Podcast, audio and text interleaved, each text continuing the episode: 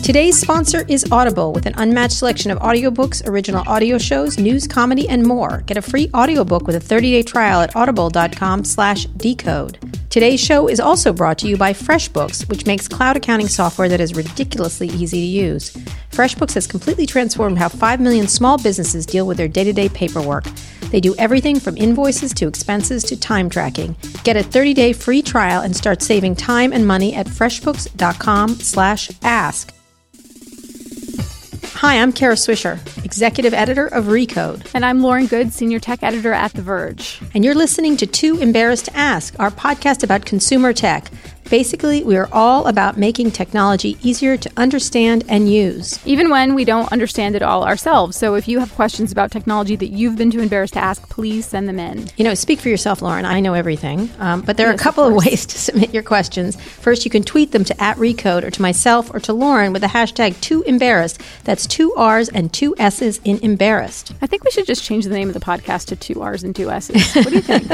hashtag two R's, two S's. We also have an email address now to embarrassed at recode.net. We've gotten some great emails from our readers and listeners over the past couple weeks, so keep on sending them in. You can find all our past episodes on itunes.com slash too embarrassed to ask, and while you're there, leave us a review. Five stars. Five stars. Kara, welcome yes. back. Thank you. We missed you last week, Did and you? now you're there, and I'm not. Where was I? I don't know yeah. where I was. Somewhere. Where were you last week? you were in Germany? No, Germany was the week before. No, Mars. Right. You flew Mar- in. I flew in.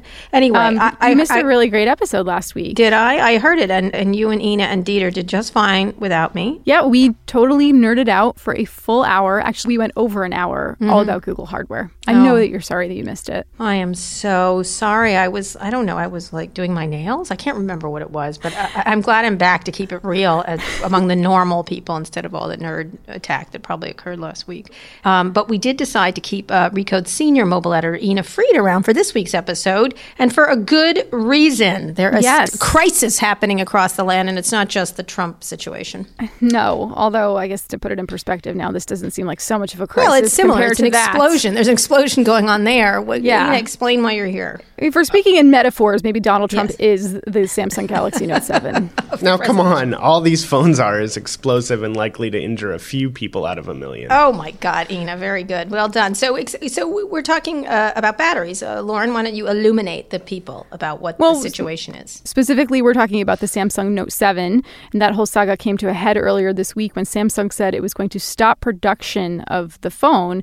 And Ina has been covering this closely, so we thought we would give everybody a rundown of what has been happening uh, with this story, and then later on we're going to answer a bunch of reader questions about it. Absolutely. So it's let's start from the it's beginning. Actually, let's just, it's really it, we, we make jokes about it, but it's a very serious issue. These are things you keep with you with you at all times, and you know, when these consumer electronics devices go haywire, and it's not just an inconvenience. In this case, it's a possible danger. So we do take it. Yes, seriously. you can hurt people. People have been getting burned. There mm-hmm. have been instances where uh, batteries have exploded on flights, and that is very dangerous. And so we're going to get into all of that. Uh, but first, maybe we should back up a little bit and start from the beginning. You know, when did these reports of exploding batteries initially start popping up? I mean, can you give us a timeline of the events over the past couple months? Sure thing. So we started hearing about the first problems right after this went on sale in August. Um, they were isolated at first, and on September 2nd, Samsung halted sales globally of the first Note 7, the original model. And it wasn't a full recall at that time. It became a recall shortly thereafter. But that's when they started saying there's a problem with the battery. We're going to replace them. We're building replacements now. We've identified the problem. And then over the last few weeks, they've been in the process of swapping out original models for this supposedly safe replacement model. But shortly after the replacement model started shipping, we also started hearing problems of maybe not quite as many, but still a number of phones that were having problems. This really got widespread attention a couple weeks ago uh, when a Southwest flight had to be canceled because a phone ignited on board and the owner had you know very clear evidence that it was a replacement phone. Uh, our sister site, The Verge, uh, your site, Lauren, uh, you know, talked to that owner, and so it really became clear that it wasn't just the originals having problems. And at that point, things uh, you know started to unravel pretty quickly in terms of going from a, a, recall and replacement to this is probably the end of the Note and, 7. And also, you'd been warned. I've been on several flights recently because I fly a lot, and you've been warned on every flight about the Samsung. It's like they say it several times. And it's really, I mean, when we start talking about the longer term damage to the brand, I mean, essentially, and I, I wrote this ahead of the actual halting of shipments, that they really needed to end the Note 7 and move on, in part because, you know, every day, every flight is an anti Samsung commercial. We've never, we've yeah. never had this. Um, you know, and people are likening it to um, you know very few companies have sort of been able to rebound from these kinds of things. Remember, Tylenol had a really bad thing with cyanide years and years and years ago, um, and they managed to come back. But you know they had a, a, more differentiated product, and we'll probably get into this as well. But Samsung isn't the only person out there offering Android phones, so uh, they have a less defensible position, which makes it all the more crucial that they uh, work on repairing that brand ASAP. Yeah. So, what was the cause of the exploding batteries, uh, according to Samsung? So, initially, Samsung said it had identified the problem and it was with the battery itself. So, you know, batteries are made by third parties. Uh, companies generally don't make their own batteries um, and then put into the phones. Even the phones that are sealed, uh, you know, the battery is still a separate component generally. Um, in this case, one of Samsung's main suppliers was itself. So Samsung has its own subsidiary. They make many things. They make displays, they make chips, and they make batteries. Samsung never identified themselves specifically as the supplier, but they are one company that makes batteries. Anyway, they said they'd switched suppliers um, and the problem was fixed it appears the problem wasn't fixed. You know, we're not totally sure at this point, and Samsung hasn't said, was the problem with the replacement unit's second set of faulty batteries? Did it point to something that was actually a design flaw in the phone itself? Um, and we'll also get into this, but you know, batteries are incredibly complex and combustible components, and this has been a problem for the industry, and it's only growing as they're trying to pack more and more battery into a tiny, tiny space and it's chemistry and physics that it's just it's just hard to do. One of my colleagues at The Verge, Angela Chen, uh, we had worked on a report together last month about the science behind batteries, and she, you know, had spoken to an expert who suggested it could have been the fact that the anode and the cathode are supposed to be separated in the battery, and that it's usually up to the manufacturers to kind of create this separation. And one possible one suggestion was that maybe in this case they weren't. Have you heard anything like that?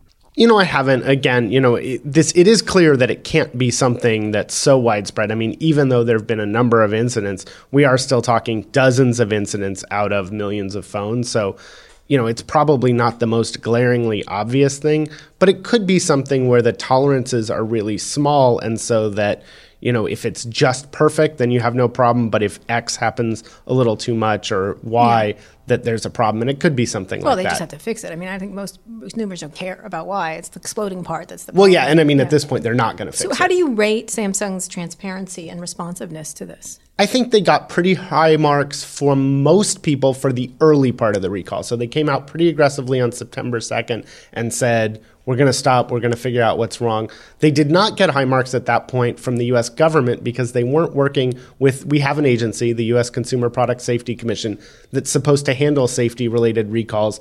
And the feds were not happy that they seemed to be bypassing them in this. So they later did work with the CPSC. I think they get relatively low marks for how they handled the second set of problems. They didn't provide much information. At first, they said, we don't even know if it's a replacement Note 7 there hasn't been a lot of communication until they pulled it off. Um, you know, even after things like a flight having to be canceled and some pretty compelling evidence, I think, given the severity of the problem and given the fact that they already knew they had a problem the first time around, uh, they weren't terribly transparent. Um, and there's some evidence that there was some internal emails that show they weren't being as prompt as they could have, and they were trying to delay a little bit. And if that comes out, and there may be more in this, that would be especially damaging. How damaging is the entire thing for Samsung now? Which I guess is to ask how important is their mobile lineup, specifically the Note 7, to its the company's profits. So let's talk about the Note 7 first as a part of the mobile business. So the Note 7 isn't their largest volume model. The the smaller size Galaxy S line is, um, but it is their highest end product. It is their most loyal users when the Note 7 came out, and it came out to really good reviews. Samsung was crowing that Note 7 Note users rather were its most loyal customers. They're also some of its most profitable. Um, that model is particularly profitable. So some analysts I talk to, you know, think that we're talking 10 billion in revenue and uh, you know, two to three billion in lost profits already. This was before the second recall. But there's a lot of profit in these devices in addition to being a significant amount of sales. But that really pales in comparison to their overall mobile business. They're the largest maker of smartphones and mobile phones in the world. And the question is, how big an impact is it going to have on their entire mobile business? And it has a bad halo effect. You know, if it's it could affect other phones, even if it's just the Note Seven and that's dead. It still has a feeling of Samsung phones aren't they dangerous kind of thing.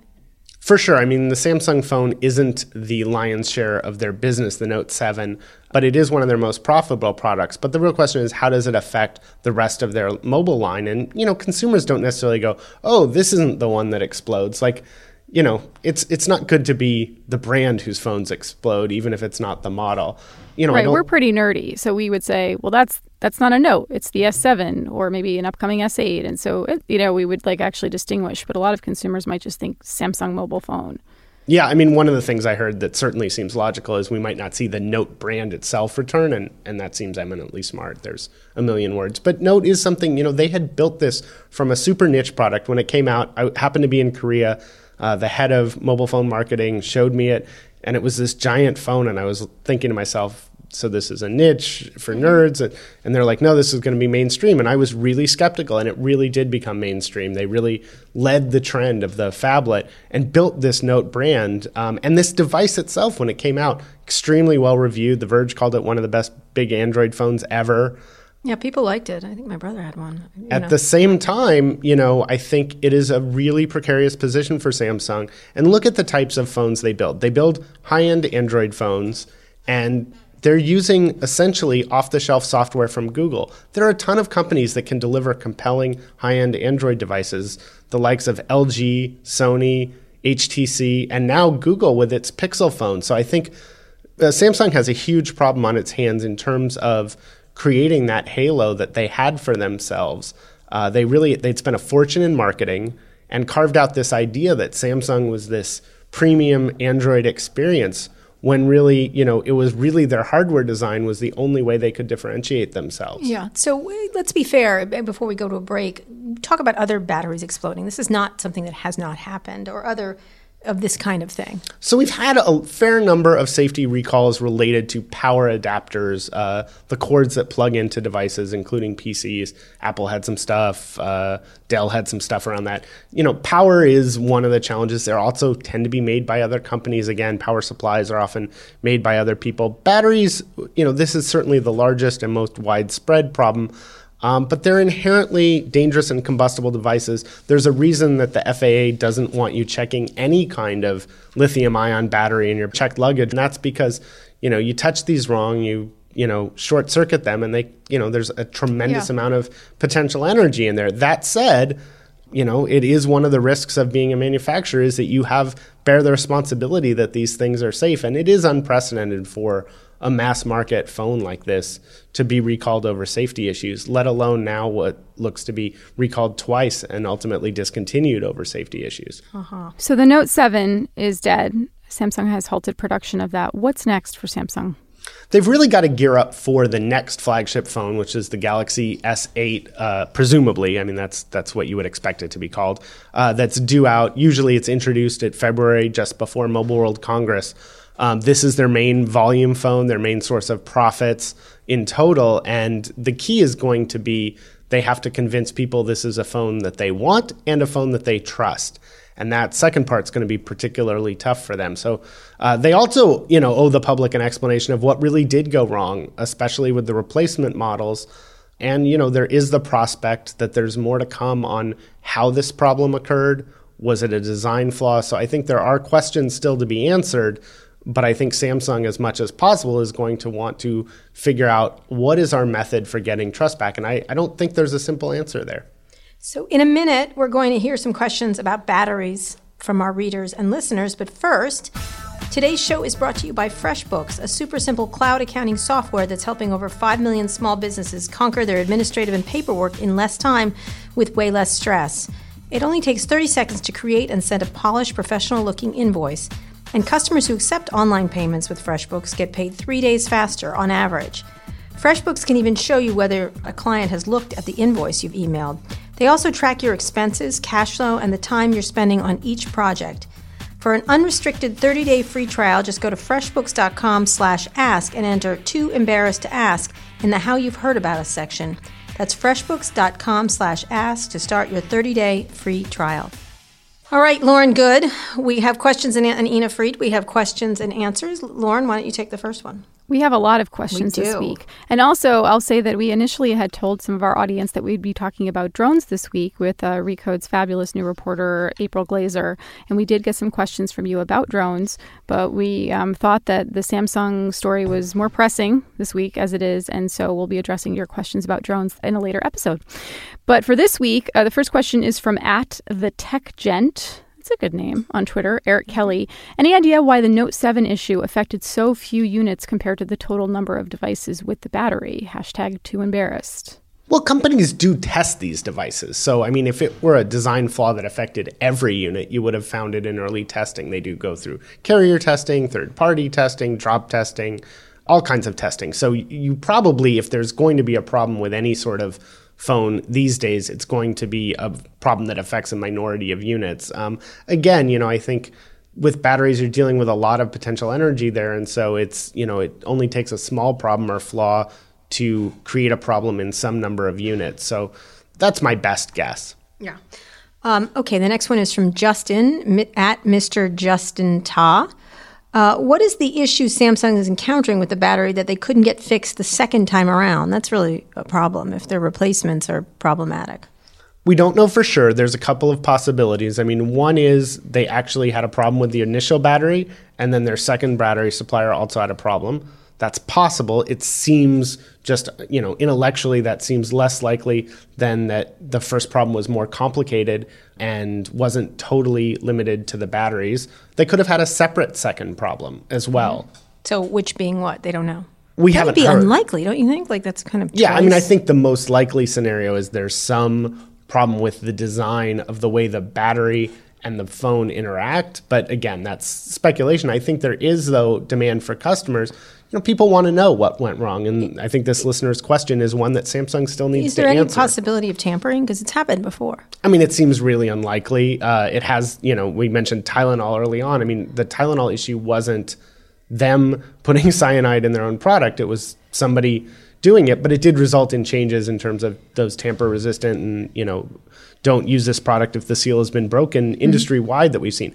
I think in this case it's it's fairly unlikely. I think that was Samsung's concern with the second recall or the second problem was making sure that it wasn't opportunist or a fake uh, that people were staging these things or using the older phones. I think that was a realistic concern and explains some of their hesitancy to immediately say, "Okay, we have a second problem." I mean, I think they're really going to have to come out and give a very clear and full explanation as to what happened in order to think about winning back consumers' trust just seems like there's been this weird trickle of information and in some cases kind of a slow move to action around what has become a pretty, you know, a fairly dangerous situation. And I think the other thing is just how personal these devices are. It's a reminder of, you know, we're carrying these things in our pockets. Um, I've seen women carry them in their sports bras. And as somebody else brought up, it's a good thing VR hasn't gone more mainstream. This phone, yeah. the Note 7, was designed to fit in a new Gear VR headset imagine if you had a phone catching fire burning while somebody had it six inches from their eyes.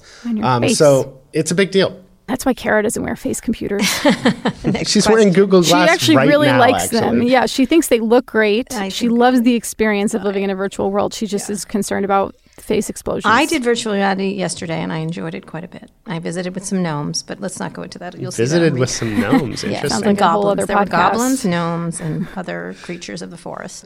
If you want to hear more about my encounters with gnomes and goblins, you can check that out on my podcast with Jon Favreau, a Hollywood writer, director, actor, uh, who is also now into VR. Uh, that's on Recode Decode. Anyway, go ahead, Lauren. the next question is from Vladislav Purge. He's at Broadcast Storm on Twitter. Why not make double, triple, quadruple sure and test the batteries rigorously before they enter mass production? So, you know, I think you already started to say that these were clearly tested. They went through some type of QA. But yeah, I mean, if you have a couple hundred even, and I don't know that there were that many problematic devices out of millions – you know, that's not necessarily a flaw that you're going to catch during testing. I think you will see Samsung, as part of their effort to win back the trust, come up with new testing policies and practices. Certainly, I, I think it would be prudent. You know, any company that's been through this is going to want to try and make sure it doesn't happen again. And it's hard to catch a flaw that affects a small, tiny percentage. But obviously, if the consequences are as high as a phone catching fire, the tolerance isn't for a few hundred phones out of a million catching fire. Mm-hmm. All right. So next question is from Gary M. Campbell at Gary Marshall 95. Do you two, or three of us really, believe the Note brand is dead? I say yes. Lauren, what do you think? Yeah, your thoughts? Well, the Note is not just the phone. There's also a Note tablet. And so I just think in general, people are going to hear the Note name for a long while, and this is going to be the association.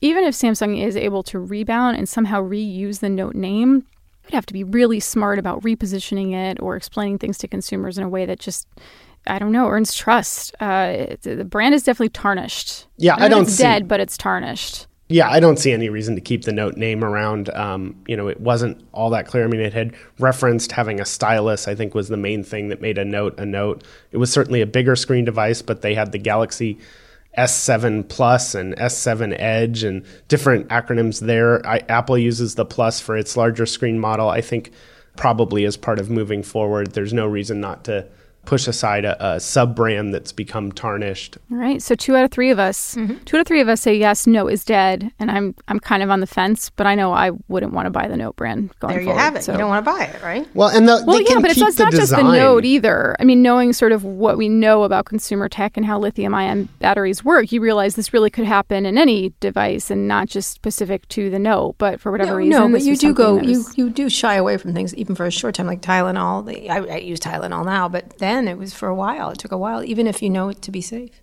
We also got some questions from our listeners, not specific to the note, but just about battery tech in general and um, other use cases. And so we want to read some of those questions. One of them is from Miguel Manalo on Twitter, and he asks Does using an iPad charger on my iPhone hurt the battery in the long run? And I think what he's referring to is uh, the voltage of the little accessory, you know, the chargers that they give you they they tend to be more powerful for the iPad than the iPhone. Ina, would you happen to know the answer to that? Yeah, um, it's designed to be safe. It's designed to regulate uh, based on the device. So, from what I recall, if you use an iPad charger on a standard size iPhone, it will charge the same way a regular iPhone would charge. It's not going to hurt your iPhone, but it's not going to charge extra fast. I do remember reading, and I honestly don't know if this is true, that your iPhone Plus, so the larger screen model, either the 6S or 7, will charge a little faster with an iPad charger, um, that it can handle a little more voltage. Um, I'm honestly not sure, but maybe we can check and have an addendum or when this posts, we can let you know the answer. Next question Frederick TF at Frederick TF. Is there a risk in keeping old electronics due to the battery? I keep all my iPhones. Will they explode over time? Huh, I do too. That's a good question. I will say I had an instance where my MacBook Pro from I don't want to say it was a 2010 or 2011 MacBook Pro is old. It's a 15 inch laptop, so I really never take it anywhere. I don't know why I, I got a 15 inch machine, but it sits at home. And one day I happened to look at it on my desk and I said, Oh my God, my MacBook Pro is pregnant. It had a swollen bottom because the battery had started to, you know, swell up, and I had to take it to the Apple store uh, pretty quickly and, and get it replaced. But that's my. And did you have experience. a little iPad? What was what was what was the birth? oh, Lauren, you yeah, no, it, right it gave birth one. to the little battery case, the little battery case that uh, that has the bump on the back for iPhone. That's that's what came out. Yeah. Um, but no, I mean she, that's you missed my the joke only entirely, experience. Lauren. After I making so many, it. She got so many eventually. bed jokes last week, which sadly our Twitter followers liked. Sadly. They love my puns. They love my dad jokes. You know, They're April best. loves puns. You're gonna love her when she comes on to talk about God, drones. drones. I'm gonna Wait. cry. Kara's going to be out of town. I'm going to be that out week. of She's going to be on. Mars Gonna that be in. Hungary. I'm sure there's a podcast I could do in Hungary. Anywho, um, in terms of the question around older devices, really is interesting. I mean, Karen and I are old enough to remember, you know, when you would leave your AA or C batteries or something in a device over time, and you'd go back like two years later, it'd be all corroded and there'd be stuff everywhere. Um, Kara's ignoring me and on her phone, but that's fine. Um, anyway, so those batteries used to corrode, and it was definitely a problem. I, I really haven't heard of, other than uh, Lauren's immaculate conception there, I really haven't heard Yeah, of a lot neither. of older phones having problems. It is an interesting I got question. them all over my house. I got them. in Yeah, me too. I think everyone does. Yeah. Um, part of it is you're not charging it. You're not using it a lot. I have a StarTAC somewhere hidden, and then the old phones that were big, like that were on the TV shows in the in the eighties. I have one Palm of those. Treos, Oh yeah, Walt has a whole museum. I got of everything. Old technology. I, I I'm too. assuming a lot of the stuff has lithium-ion battery technology. I have a trash eighty. I just found the other day. Excellent. Excellent. But to answer that question, I guess we really don't know uh, what the long-term risk is of keeping old electronics around, you know, filled with lithium-ion batteries. I mean, I know that when you're, you dispose of them, you're supposed to dispose of them in an environmentally friendly and- way. and- there are services that will take them off their your hands and all that. You're not just supposed to throw them out. And that has But, to do with um, the fact that these do really, you know, they do present a fire risk if a battery is mishandled. Um, so definitely, if you are going to keep old devices around, you know, uh, make sure that the batteries stay with the devices. You definitely don't want to keep loose old batteries around because as they get jostled, if some metal came in contact, that, those certainly could short circuit. So I'd be most careful with uh, loose batteries. Next question is from at Jose Allen ML on Twitter. Why are even the giant companies having such a hard time making a meaningful upgrade to batteries? And I think I know the answer to this, which is just limitations around physics and chemistry. But you know, maybe you can explain a little bit better. Yeah, I mean, this is probably one of the biggest questions that constantly gets asked by consumers, users, investors, scientists. Battery is a measure of physics and chemistry, and basically, there's only so much energy that the industry has found a way to put in, and it improves a little bit, but it's only about 10% a year, and that uh, small increase in capacity is quickly gobbled up by bigger screens, other features, Pokemon Go, what have you. And so, we haven't seen a meaningful increase. What we have seen the benefit is faster charging. So this is the one area where battery technology is getting better is you can now get hours and hours of charge from maybe 10 or 15 minutes of plug-in. So that's really the where the industry has been able to deliver a little improvement and I think from everything I hear that's as good as we're going to get until there is a real scientific breakthrough. But when you have things like this note issue it kind of makes you a little bit glad they haven't figured out a way to pack even more energy into a smaller space. So, uh, you know, it's bad enough now in the sense of how much energy is in a small space. If we had more battery life by sheer chemistry and physics, that would mean we have more potential energy in a smaller space. I'm hoping for nuclear fission in my phone. It could happen. it could Solar happen. power. Solar power. Uh, this is the last question here. If lithium ion batteries really are at 90% of max battery life, what tech will realistically be the successor? I'm no expert in battery thing, but it's it's obviously one of the biggest questions of our. Well, when I talk to venture capitalists, they say, "Let us know, and we'll invest in it." I mean, Yeah. Yeah. everyone is waiting for this. Yeah, flux capacitors, actually, I think. um, you know, solar energy is interesting. I think certainly it, it has some benefits in terms of just as a means, but again, it's not going to be a cure all. The issue is storing electricity. Again, I think the biggest improvement we have is faster charging. Um, I think, if anything, we'll see our society adapt to the fact, and we already do in subtle ways. More and more places have plugs. You know, it's not a great answer, but it's the answer they have. Well, also there are a lot of improvements being made in processors and then on the software side of things. So, you know, every year we see a new bunch of processors coming out from various chip makers that are, you know, designed to, um, off, you know, bring low power consumption to our gadgets and everything else. And then, you know, engineers are doing creative things with software to kind of optimize the experience so that you have the same size battery, the same density battery, but you might be able to squeeze a little bit more out of it.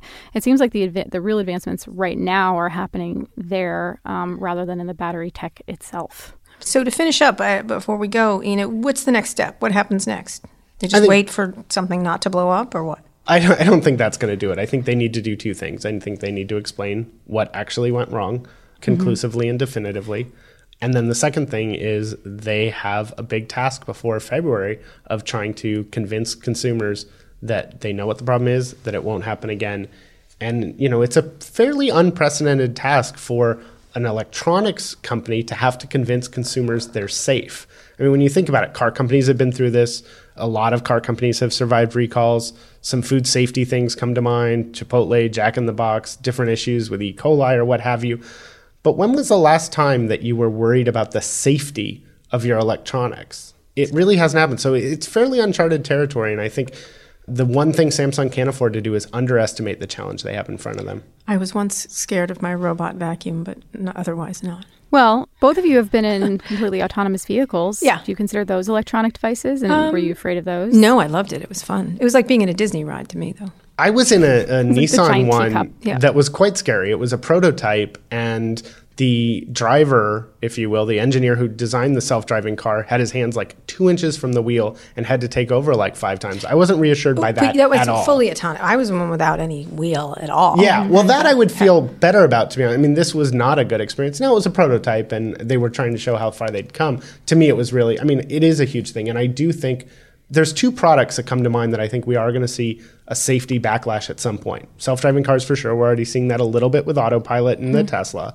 And then I think drones. I think Yeah, when they the fall out of the sky onto your head. people are going to have real questions about wait we were allowing flaming flying objects into the sky imagine if the mm-hmm. galaxy note 7 had wings Yeah, true, mm-hmm. true. We d- I just did a podcast with James Corden, the talk show host on the Late Late Show, and he was talking about drones flying over his house and him chasing them because they want to take pictures of him and his kids. And he mentioned that he said, "Well, what if it fell out and hit my kid on the head?" It was like the first thing he thought of, which was interesting. I agree with him. Did you say you would shoot it down for him, Kara? Of course, I did, and I would. If a drone comes to my house, they Armed and be dangerous, careful. ladies and gentlemen, be Kara careful. Swisher. Better be careful. Possibly the only thing I have in common with Trump supporters that I would shoot drones out of the sky. Anyway, Ina, thank you so much for joining us uh, and doing you, it two Ina. weeks in a row. Very nice of you to do so, and uh, thank you for your expertise in this very serious topic. This has been another great episode of Too Embarrassed to Ask. It has been great, even though you and I are so far away, Kara. Oh my God, I miss you. but if you, if you enjoyed the episode as much as we did, totally happy. be sure to subscribe to the show. You can leave us a review at itunes.com slash too embarrassed to ask. Just say Lauren is great.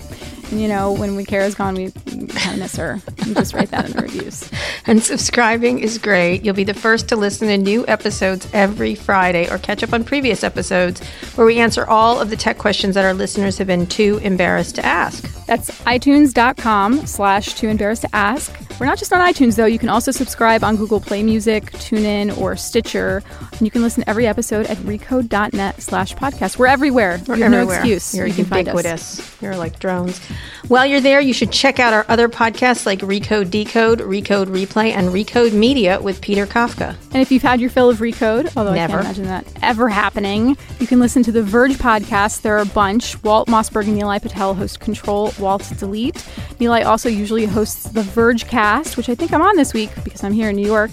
And Chris Plante has this really cool podcast called What's Tech.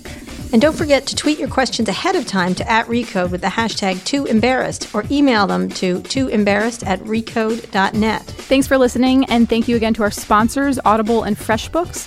Thanks also to Digital Media, which is the group that distributes this show for us. We'll be back next week to answer more of the questions you have been too embarrassed to ask, so tune in then.